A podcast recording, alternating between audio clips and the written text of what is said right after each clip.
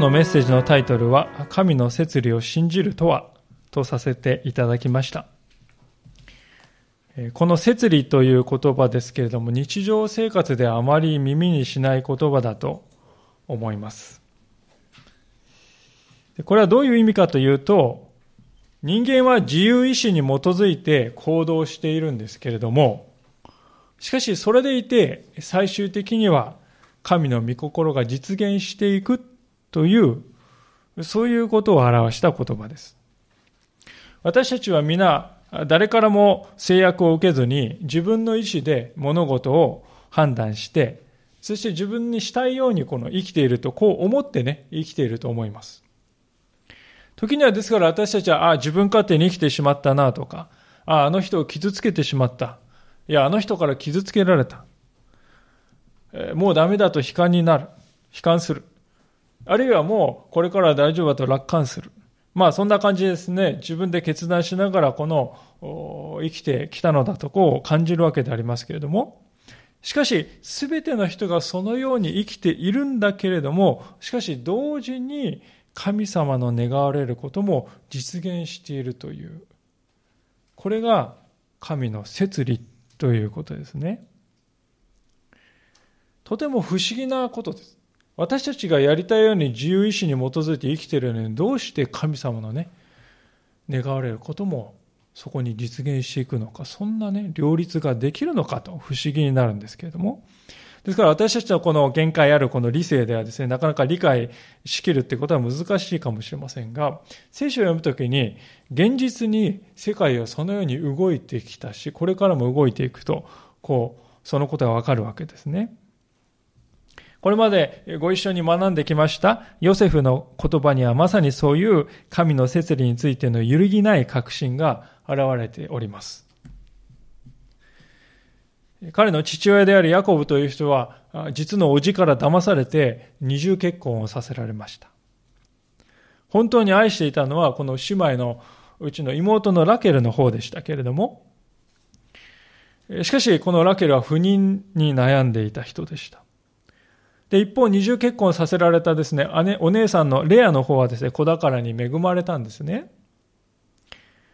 で、当然ながらそのような姉を見て妹は激しく嫉妬するわけであります。で、それでも長い年月が経ってようやく妹のラケルは身ごもりました。それがヨセフだったと。愛していたラケルから子供が生まれたとですね、父親のヤコブは喜ぶんですね。そして生まれたそのヨセフを溺愛していきます。で、一方、レアから生まれた兄弟たちにとってそれを見るのはとても辛い経験でしたね。自分の母親が、自分を産んでくれた母親が父親から愛されていないということをですね、見るということは子供にとって本当に大きな傷になります。で、それが痛みがですね、募って、痛みが憎しみに姿を変えていき、そしてある時、ピークに達した。あのヨセフを排除してしまおう。まあそう考えた兄たちによってヨセフはエジプトに奴隷として売り飛ばされて、そして父ヤコブに対しては弟は野獣に噛み裂かれ死にました。嘘の証言をしてごまかそうではないか。嘘と憎しみで塗り固められた家族。まあ、それがヨセフの家族の実態でありました。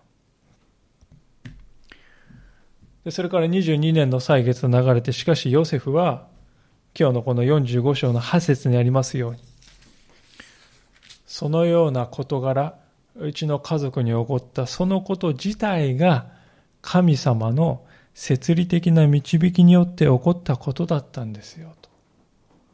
そういうふうに語っているわけです。むき出しの人間の憎しみと妬みとか、そしてその妬みの表れとして実の兄弟を奴隷商人に売るというとんでもない悪がありました。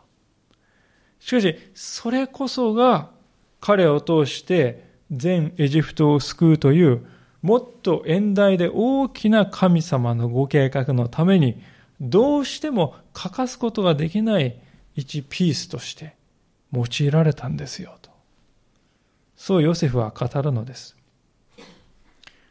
災い転じて福となすということわざがありますけれども、そういう次元ではないと思うんですよ。むしろ神様はその災いをこそ、遠大な神の救いの計画の一番重要な土台の部分に用いられる。神様というお方はそういうことができるお方であり、それが神の摂理ということの偉大さなんですよと。ヨセフはそういう確信を持って再会した兄弟たちに語ったわけですね。それが前回までのところですけども、実際にそのように神様が摂理のうちに働いておられる時には、この思いがけないサポートが与えられていくのでありますが、この家族に対してそれはファラオ、王であるファラオからのものでした。もう一度16節からのところをお読みいたしますが、ヨセフの兄弟たちが来たという知らせがファラオの家に伝えられると、ファラオもその家臣たちも喜んだ。ファラオはヨセフに言った。お前の兄弟たちに言うがよい。こうしなさい。家畜に荷を積んですぐカナンの地へ行き、あなた方の父と家族を連れて私のもとへ来なさい。私はあなた方にエジプトの地の最良のものを与えよう。あなた方は地の最も良いものを食べるがよい。お前はこう命じなさい。子供たちと妻たちのためにエジプトの地から車を持って行き、あなた方の父を乗せてきなさい。まあこう言ってくれるんですけどもね、考えてみますと、エジプトという国にとって大事なのはね、誰かというと、ヨセフだけですよね。しかし、ファラオもこの、その家臣もですね、まるでヨセフの家族が来たっていうことも自分の家族が来てくれたかのようにね、喜んで喜あの喜びを表しているわけです。で、まあ、仮に喜んだとしてもね、ヨセフの家族まで面倒を見る、そこまでしなくてもいいんじゃないですかっていうところですよね。そこまでする義務って全然ないわけです。ところがファラオはヨセフに対してエジプト全土の最良のものをお前の家族に与えると言ってくれるんですよね。エジプト人でさえそこまでしてもらえない。まして、外国人がそのようなものを受けるというありえないことがここで現実になっているのです。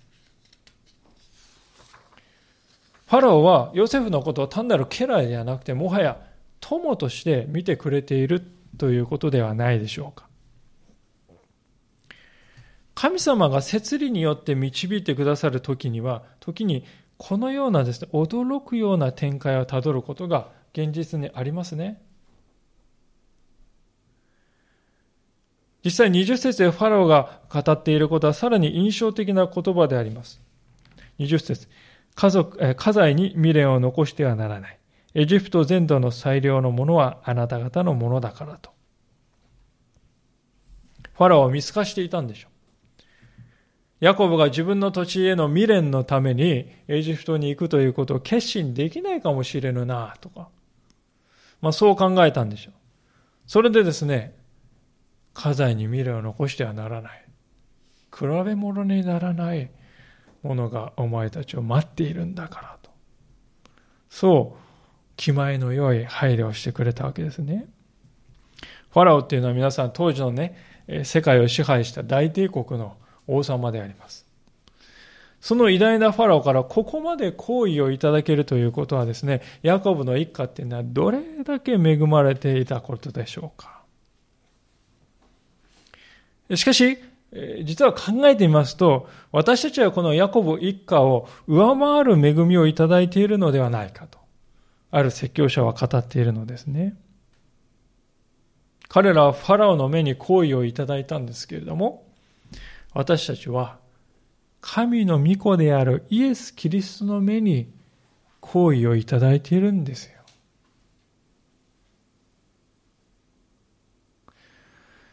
ファラオの最良のものに預かるということさえこんなに素晴らしいんです。それならば、まして神様の栄光のすべてをお持ちのイエス様が私たちを愛してくださって、一番大切な命までも私たちにお与えくださったと聖書は語る。それはですね、ファラオの宝を圧倒的に上回る恵みではないでしょうか。私たちはそのような恵みをいただいているのにですね、私たちはともすると今持っている目に見えるものにですね、どうしても心が奪われてしまいがちなんですね。だからこそ心に留めたいのであります。神様が摂理のうちに働かれると、この世の王様でさえこれほどの行為を信仰者に与えてくださることがあると。だとすればですよ、皆さん。私たちを愛しておられる神様がね、私たちに与えてくださる行為っていうのは、世の王が与えるものとは比べ物にならない恵みではないでしょうか。ですから聖書はですね、ファラオの唇を通して私たちにこう語っているようにも思うんです。この世のものに未練を残してはならない。神の国の最良のものはあなた方のものだからと。そのように神様は私たちに語ってくださっているのではないかと思うんです。ところでこの先の説教者はですね、ここでもう一つ私たちが考えるべき大切な視点を与えてくれてもいますが、それはどうしてファラオはここまでこの家族に好意的にしてくれるかということなんですよ。この家族を特別視する理由っていうのは何かっていうと、それはですね、ヨセフのゆえですよね。家族が素晴らしい立派な人々だったからではなくてですね、彼らがヨセフの家族だからというので、ここ、この計り知れない恵みをいただくことになったんですね。これは私たちの救いにおいても当てはまることであると思います。私たちが神様の救いをいただき、永遠の命をいただき、そして天の御国の民としていただいた。それはですね、私たちが素晴らしい、優れた信仰者だったからですか？そうではない。私を含めて、この場にいる一人一人は皆ですね、ああ、自分はどうしてこのようなものなんだろうかと感じることが多いものではないかと思います。ですから、もし神様の恵みがですね、あなたの立派さに応じて、私は恵みを与えるぞ、なんてね、神様言ってきたら、私たちの手には何も残ってない。私たちが心の中を正直に見つめると、人に対してね、ちょっと誇ることができるものは多少あるかもしれないけれども、神様の前で誇りにできるものなんて自分のうちには何もないよな、そう気づくんです。でも恐れる必要はない。私たちが神様からの計り知れない恵みをいただくことができるのは、私たちが素晴らしい、優れた人々だからではないのです。そうではなくて、私たちがイエス・キリストの兄弟とされているからだそう聖書は言うんですね。どこに書いてあるかと言います、ヨハネの福音書の一章の12節というところに書いてあるのでありますけれども、新約聖書のですね、ヨハネの福音書というところを開けてみていただきたいのですが、新海訳の2017では、ヨハネの一章の12節は175ページであります。新海訳2017新約聖書の175ページ。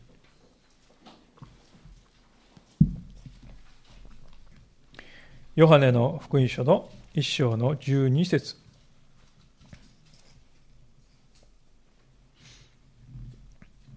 それではお読みいたします。ヨハネ福音の福音書一章の12節175ページ。しかし、この方を受け入れた人々、すなわちその名を信じた人々には、神の子供となる特権をお与えになった。この方ってね、イエス様のことですね。イエス様を受け入れてその名を信じた人々には神の子供となる特権が与えられたと聖書ははっきり言ってますよ。これは何を表しているかというと、イエス様が長子で私たちは弟であり、その妹であると。そういう特権がすでにね、イエス様を信じた時に与えられているんだよと聖書は言うんですよね。で、これがですね、皆さん、神様私たちに恵みを約束してくださっている唯一の理由です。それはちょうどですね、ヨセフの兄弟たちが皆さんお世辞にも素晴らしい家族と言えるかっていうと言えないんです。むしろ機能機能不全家族ですね。壊れた家族ではなかったかと思います。それでも、ただ、ヨセフの家族であるという、それだけでね、ファラオからありえない恵みをいただいたんですよ。同じなんです。イエス様を信じて、イエス様を信じて神の子供とされ、イエス様の弟であり妹とであると。そのようなものとされたから、神様の恵みはね、私たちに豊かに注がれるようになったんです。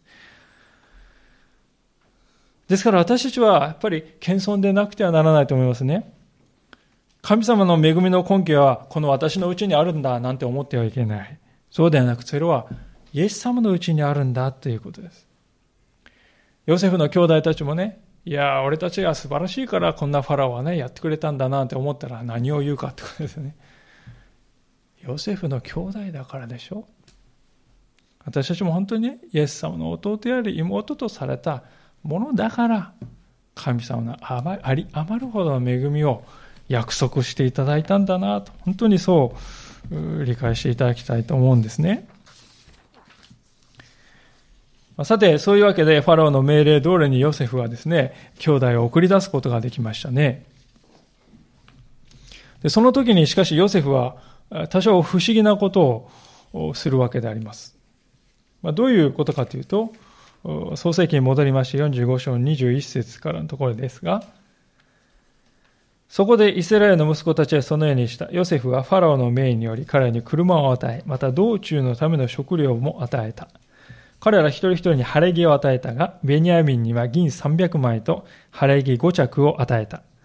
父に送ったものはエジプトの最良のものを積んだロバ10頭と、穀物とパンと父の道中の食料を積んだメロバ10頭であった。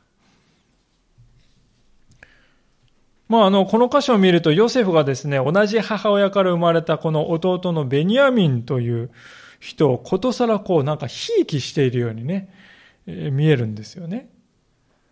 で、これちょっと私たち引っかかるわけです。あれ？とか思うんですね。というのは、これまで散々見てきましたが、ヨセフがもともとなんで悲劇をね、えー、悲劇の中に置かれたかというと、もともとは父親のヤコブがエコひいきする人だったからですよね。しかしようやく前回見たところでついにその和解が成し遂げられて感動的な和解が成し遂げられたんですが、ところがですね、今度はそのヨセフの方が兄弟の間に差をつけているように見えるんですよ。これはどうしたことだろうか。ヨセフがですね、ここで兄弟たちに晴れ着をプレゼントしているということに注目したいんですね。この晴れ着っていうのは重要なキーワードなんですね。と言いますのは22年前にヨセフはですね、父親から着せられた晴れ着をですね、長い晴れ着を着てたんですよ。他の兄弟にはもらえないんです。自分だけ晴れ着着てね、いい服着てんです。で、他の兄弟たちはそれを見ると妬ましいんですよね。えー、もう、末っ子に近いような弟がですね、晴れ着着ているっていうのはもう妬ましい。それがこの家族のトラブルになっていくんですね。で、今ヤコブはその晴れ着を兄弟たちにプレゼントするんです。これは決して嫌味でやっているわけではなくてですね、ヨセフの中で過去をしっかり受け止められている、受け止めることができているということだと思いますね。で、同じように晴れ着をプレゼントされたお兄さんたちもですね、ああ、ヨセフは確かに自分を許してくれているのだと、受け入れてくれているんだなと、その晴れ着を見るたびにね、思ったでしょう。まあ、同様にこの銀300枚をですね、ベニヤミンに与えて、だけに与えるんですけどもね。これは純粋に母親が同じお、えー、弟に対する、えー、本当にこう、久しぶりな再会をした弟に対する純粋な行為である。そしてさっきのですね、テストの時にはですね、ベニヤミをですね、人質に取ろうとした、そのことに対する詫びの意味もあったと思いますし、また父親のヤコブがベニヤミを大切にしているということをね、知っていましたから、その父親の思いを尊重する。まあ、そういう意思を表した、そういう可能性もあると思うんですね。まあ、いずれにしても一番大事なことはですね、ここを見るときに、お兄さんたちはもはやそれを自然に受け止められているっていうことなんですよ。まあ、それも当然だと思うんです。ユダなどはですね、このベニヤミンのために私が身代わりに人質になって、私が全責任を負いますから、どうか私を人質してくださいと。そこまで言うような兄である。もはや兄たちにとって自分がもらったものがですね、他の人と比べて多いか少ないか、そんなことは問題ではないんですよ。自分さえも与えようとするんですからね。なぜかというと、もっと大切なものをもういただいたからですよね。それは、自分たちが犯した罪の許しと、家族の和解というものをいただいたんです。22年もの間、このお兄さんたちはですね、自分が弟に対してしでかしたことでね、両親の呵責に苦しんできたのです。弟を売り飛ばして、親を騙してきた卑怯な男。何をするにもですね、その後ろめたい思いがついて回るんですよ。まあ、本当にそのことで苦しんできた兄たちでしたね。で、しかし今やその売った弟の本人から許しをいただいたばかりか、その相手のようにファラオからね、ありえないような思いがけない恵みまでいただいたんです。もう十分じゃないか。その恵みがあまりに大きいので彼らはですね、横を向いて比較することに意味を見出さない。そうなったわけですよね。この姿を見るとき私たちはどうだろうかと思うんです。教会の中で私たちはですね、お互いを兄弟姉妹、主にある兄弟姉妹と呼び合いますね。しかし、時にですね、それぞれが与えられている賜物を自分自身のそれと比べてしまうということはないでしょうか。そんな時にはぜひこの箇所を思い出していただきたいのです。私たちは皆、欠かすことのできない素晴らしい宝をもうすでにいただいている者たちじゃなかったか。そう、イエス様の十字架による罪の許しと永遠の命と神の永遠の宝をもういただいている、約束されているんじゃないか。私たちにとって大事なことは、そのような計り知れない尊い恵みをお互いにね、もういただいてんだよね。それを共に喜び合うということ。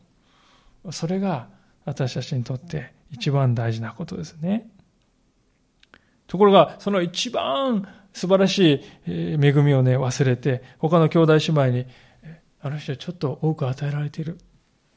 それを敬うというのはですね、羨むというのはですね、あたかもこのヨセフの兄弟たちがですね、ファローから素晴らしい、えー、ね、行為を与えられているのは、それも全部そっちのけですね。お前、晴れ着多いじゃないか。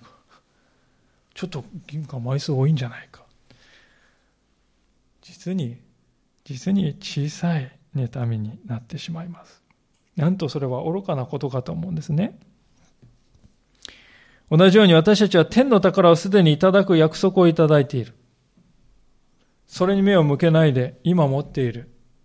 いや、私は持ってない。それで自分を判断するとしたら、なんと悲しむべきことでしょうか。ヨセフの兄弟たちはかつてそうでした。あのヨセフめ。自分たちでない晴れ着を着せられて、かつてはそうだった。しかし、許しをいただいた今や、今はもうそういう生き方はしない。ですから私たちは横を見るということをやめて、神様の宝を共に見上げて生きる。そういうものとされていきたいなと思うんであります。まあ、そういうわけで、この感動的な再会の場も幕を閉じていくわけですけれども、次になる厄介な課題があるわけですけれども、それはですね、今度は父親を説得するという、この厄介なことですね。で、この問題というのは簡単なようですけども、実はそうではないんですよ。で、実際ヤコブはですね、兄弟たちをですね、故郷に送り出すときにこう言ってますよね。24節をご覧いただきたいのですが、こうしてヨセフは兄弟たちを送り出し、彼らが出発するとき、彼らに言った。道中、言い争いをしないでください。あれ？と思うんですよね。あんなに素晴らしい和解をした兄弟たちにこんなこと言う必要あるんだろうかなんて思うんですけどもね。ヨセフはでも兄弟たちが父親のヤコブに向き合うのはこれ簡単ではないと分かっていたんですよ。簡単なことじゃない、これは。なぜかっていうと、お父さん、実はヨセフが生きていましたって言うってことはね、裏を返すと、お父さん、私たちは22年間もあなたを騙しておりました。告白するっていうことですよね。で、ちょっと前までは兄弟の誰もが、この秘密はな、墓場まで持っていくんだぞなんて、お互い言ってたわけです。で、その話題をですね、騙していた当の相手の父親に対して言うんです。今と違って父親っていうのも絶対的なですね、権威を持っている。3500年前の時代ですから。その父親に対して言わなければならない。気が重くならないわけないですよね。ですから、カナンに帰る道すがらですね、こんなやりとりが出るかもしれない。誰が親父に話すんだお前がやればいいじゃないか。え？なんでお前だろ？いやいや、元々言えばお前があんなこと言ったからね。いや、そもそもあのヨセフ本当に信用していいんか？まあ、そんなですね、争いが起こるかもしれない。まあ、これは十分想像できることで、それでヨセフは釘を刺したわけであります。ところでこの言い争わないでくださいというのは、まあ喧嘩しないでくださいというふうに聞こえるんですけども、直訳するとですね、これは不安に陥らないでくださいと、震えないでくださいと。そういう意味の方が強い言葉だと思いますね。ですからヨセフはここでですね、喧嘩をしないでください。まあそれももちろん言っていると思うんですけれども、でも恐れないで真実を語ってくださいねと、そのように兄弟たちに語っているとも言えると思うんですね。ヨセフの家族にとって兄弟の間の和解というのは皆さんね、布で布に例えると横糸の修復だけだと思います。皆さん、横糸だけで布っていうのは絶対できないですね。縦糸がなくてはいけない。この家族がですね、再び強固なこの一枚の布に縫い合わされていくためにはですね、縦の関係、つまり親子の関係がどうしても修復されないといけない。兄弟の間の和解があり、親子の間の和解があって初めて、しっかりと組み合わさって初めて美しい一枚の布になるんだということです。これは私たちの周りの人との和解ということを考えても当てはまるんではないかと思うんですね。一番の当事者との和解は何とか達成できたな、ふう。その熱気と感動がですね、だんだんこう冷めていくんですね。まあ、この兄弟たちがカナンに行く最中みたいです。でそういえば同じぐらい関わりのある別の当事者がいたよなって思い出してくるんです。で、その時に私たちは大体ですね、億劫だなって思うんですね。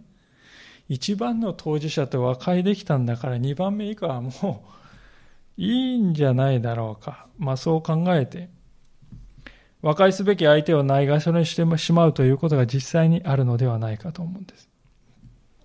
確かに、和解のタイミングを逃してしまったよな、と感じることは人生にはあると思うんです。この兄弟たちはまさにそうではないでしょうか。もっと早くに父親のところに行って真実を告げることができたはずです。しかしそれをしないまま22年間もの歳月が流れてしまいました。今更話したってどうなるんだ？まあ、そう考えて自分をごまかしてきた。でもごまかせばごまかすほど胸の使いはですね、大きくなっていて、一時も取れないんですよ。いつか自分たちの悪事が暴かれる時が来る。その恐れにもうずっと縛られて生きてきたんです。しかし今、ヨセフによって時計の歯車が再び動き出すかのように動き出した。神様が働いてくださるときに私たちにとって遅すぎるということはないんだということです。真実を語ってすべての人と和解することを恐れないでください。神様はヨセフの唇を通して、今日私たちにそのように告げているのではないでしょうか。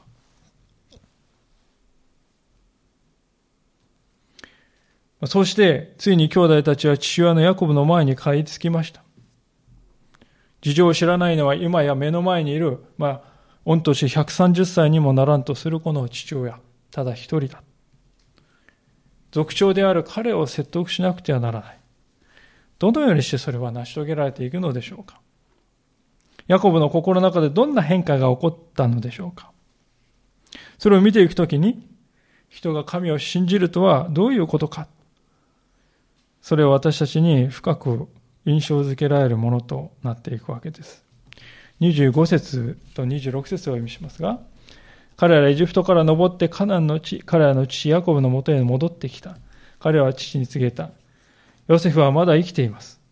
しかもエジプト全土を支配しているのは彼です。父は呆然としていた。彼らの言葉が信じられなかったからである。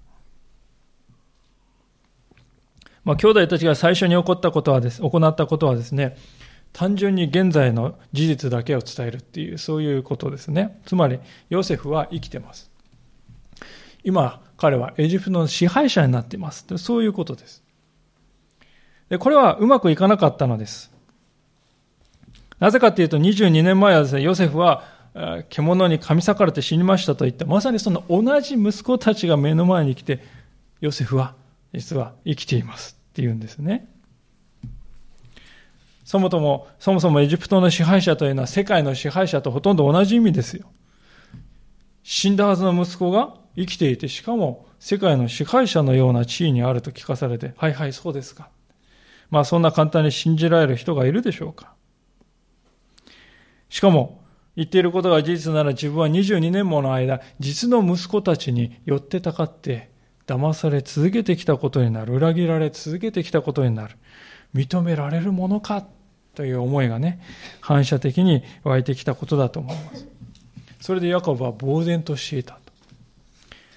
これ別のところでは麻痺していたとも訳されるような言葉です。あまりのことに心がこう全く追いついていかないんですね。このヤコブの姿を見るときに私たちが信じるということを妨げる二つの大きなものに気づきます。その大きなものの存在に気づくんですけど、それは常識とね、過去の傷というものなんです。これはあの、それまで神様を信じていなかった人が初めて福音に触れた時の反応に似ていると思うんですね。教会に来てですね、イエス様は十字架にかかられましたが、蘇って今も生きておられますよ、と、そう聞いてですね、はい、そうですか。すぐに信じられる人はいないと思います。それまでの人生で復活した人を出会ったことあるかっていうとないんですよね。ですから常識的に考えてそのようなことがあるだろうかと思うのは人の常です。あるいはまた過去ですね、何らかの宗教に関わってですね、嫌な思い出をした思いをある人もですね、それが傷となって、もう同じ思いをしたくない、信じることを難しくするのです。でも、そこで立ち止まって考えていただきたいのです。もしヤコブが同じように考えて、俺は信じない。息子たちの話を信じなかったらどうなっていただろうかと。彼は、あれだけ願っていたヨセフと再会することもできず、あれだけ愛していた息子と抱き合うこともなく、カナンの地で飢えて亡くなっていったわけですよね。確かに常識というものは多くの場合に有効に働くのです。しかし皆さん私たちには常識を神様にしてはいけないと思うんですね。常識に人生を支配されてしまってはいけないと思うんです。昔の人はですね、雷は神様が怒っている声だと考えていました。ですから神が鳴るというところから雷というんですよね。それは当時の常識ですよ。しかし今の時代の人々で誰一人そのように考えている人はいます。あれは電気の作用だと分かっています。つまり常識というものは変わりうることなんだ。ですから私たちにとって大事なことは私の持っているこの常識はもしかすると誤っているかもしれないぞとそういう謙虚さを持って生きていくということが大切なんだということです。神様を信じるということもそこからですね、一歩が始まっていくのだということなんですね。さて、事実をただ伝えることだけでは通じないと分かった兄弟たちは何をしたかというと、それはですね、次の段階として証拠を示すということでしたね。27節です。彼はヨセフが話したことを残らず彼に話して聞かせた。ヨセフが自分を乗せるために送ってくれた車を見ると、父ヤコブは元気づいた。まあ、兄弟たちはヨセフとね、階段で話した内容も、初めて包み隠さずに話しました。包み隠さず話したっていうのはどういうことかというと、自分たちがヨセフに対してやったひどい仕打ちとね、それを隠すためにヤコブを騙してきたことも正直に認めたということです。私たちはこんなことをやらかしました。それに触れないでヨセフとの話を伝えるということはもう全然不可能なことですから。で、そのように伝えたにもかかわらずヨセフは自分たちを受け入れてくれました。そればかりか、そのことは神様があなたたちを動かして行ったことだったのですよとね。そこまで語ってくれたんですお父さんってこう告げるんですよね。もつれた人の心を解きほぐす簡単なことではありませんけれどもその心を解きほぐすのはですねいつもこういう真実な悔い改めの姿を見るということではないかと思うんです。あなたこれやったんでしょうと。責められてまあしぶしぶ認めたというわけではない。お父さん、実は自分たちの方から尋ねられる前に罪を告白していった。でそうするときに相手はですね、そこに真実さというものを見るんですよね。告白すれば何が起こるかわからないけれども、でもそれをもう背負う覚悟でこの人は語っているのだ。そういう姿を見るときに、ああ、こういう真実さというのは生まれたままのね、人間の姿。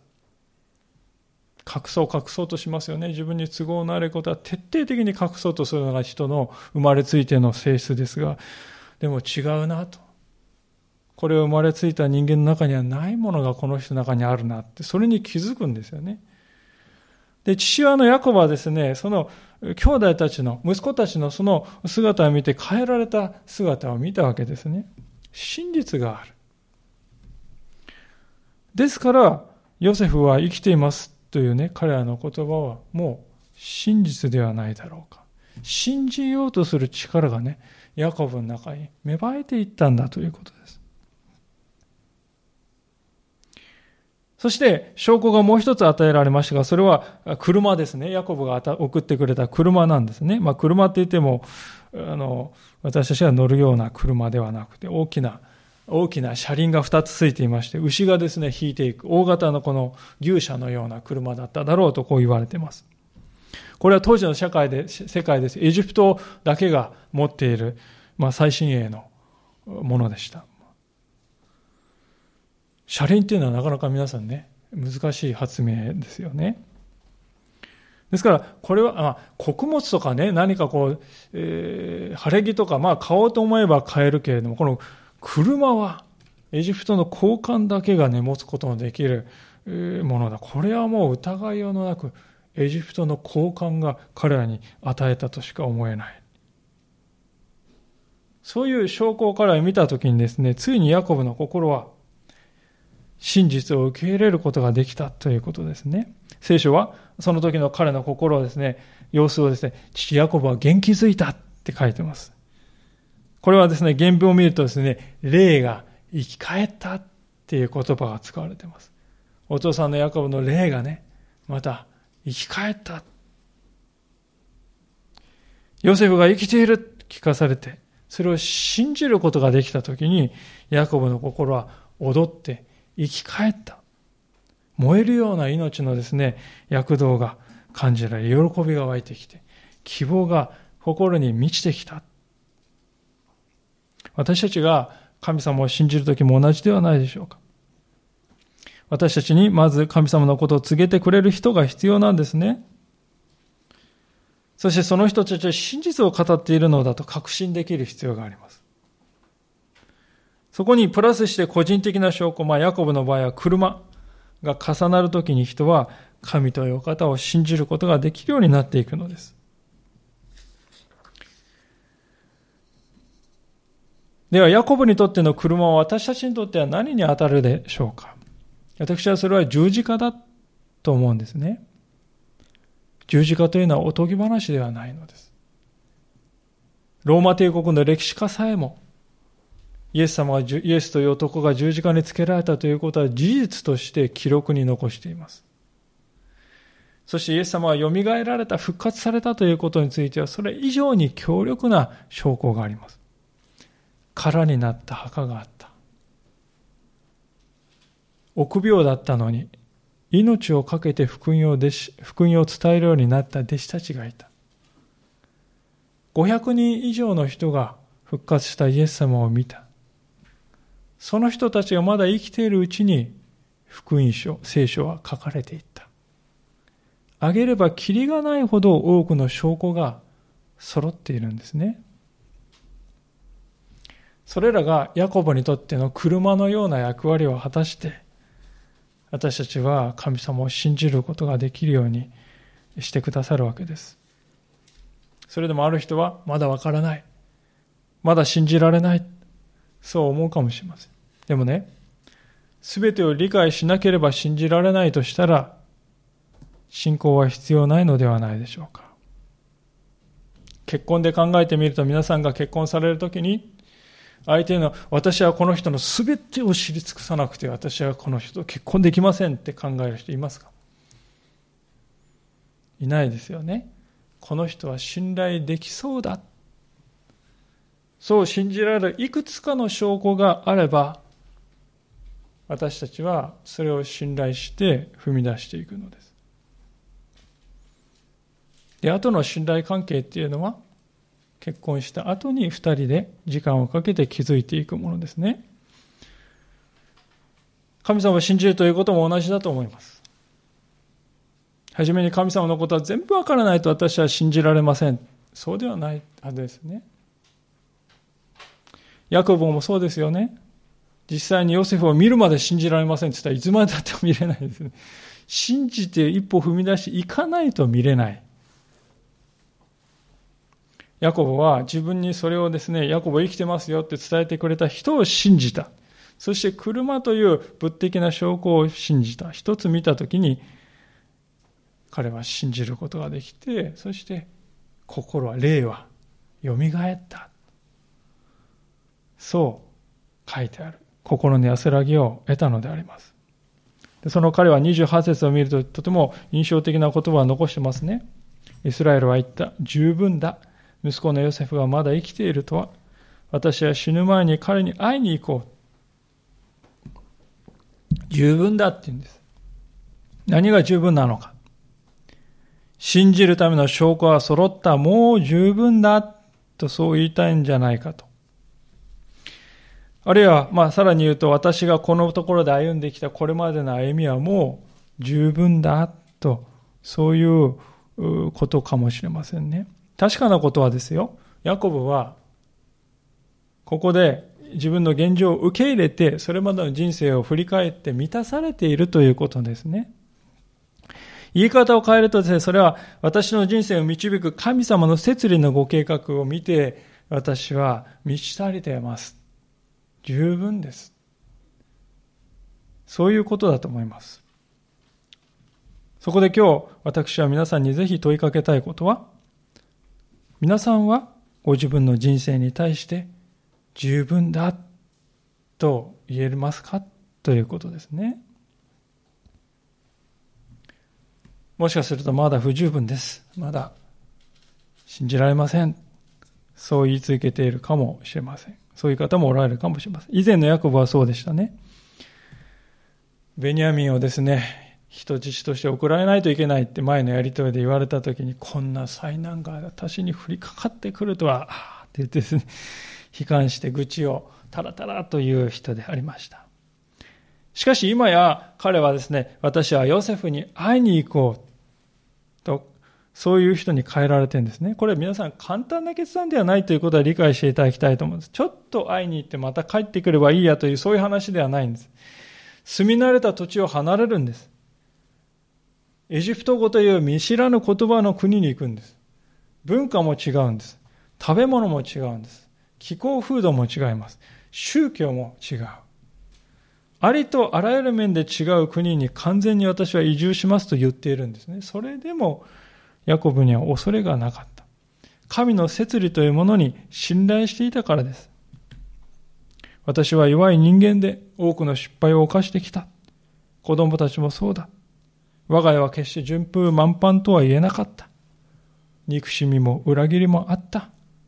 それでも主はそれら一切を用いて世界をお救いになることができるお方だと今分かった。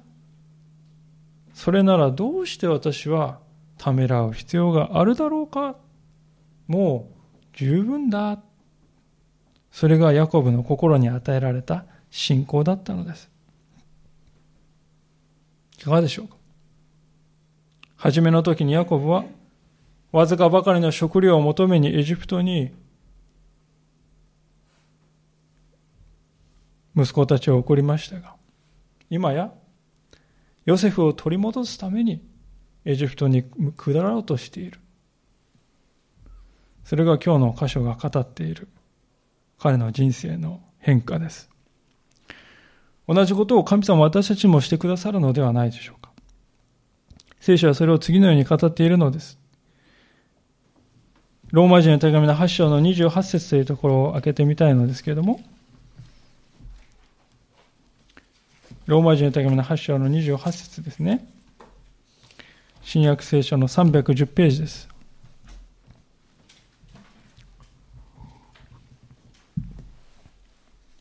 ローマ人の手紙の8章の28節お読みいたします。神を愛する人たち、すなわち神のご計画に従って召された人たちのためには、すべてのことが共に働いて益となることを私たちは知っています。ローマの8章の28節神を愛する人たち、すなわち神のご計画に従って召された人たちのためには、すべてのことが共に働いて益となることを私たちは知っています。私たちは人生においてですね、もうこれは完全に失ってしまったと一度は完全に失ったと思うものがあるかもしれませんが、しかし神様はそれを完全に取り戻す日を私たちにも与えてくださるということです。その取り戻すまでの間にはですね、失望や落胆の日々が横たわっているかもしれません。しかし、主はその労苦をご存知で、それに報いてくださるお方です。そういう日を私たちに与えてくださるお方です。そして私たちがもう十分だ。この他にはもう何もいらない。そう言える日を私たちのために用意していてくださる。この種のご真実に信頼して、私たちも力強くお祝いませていただきたいと思います。一言お祈りいたしましょう。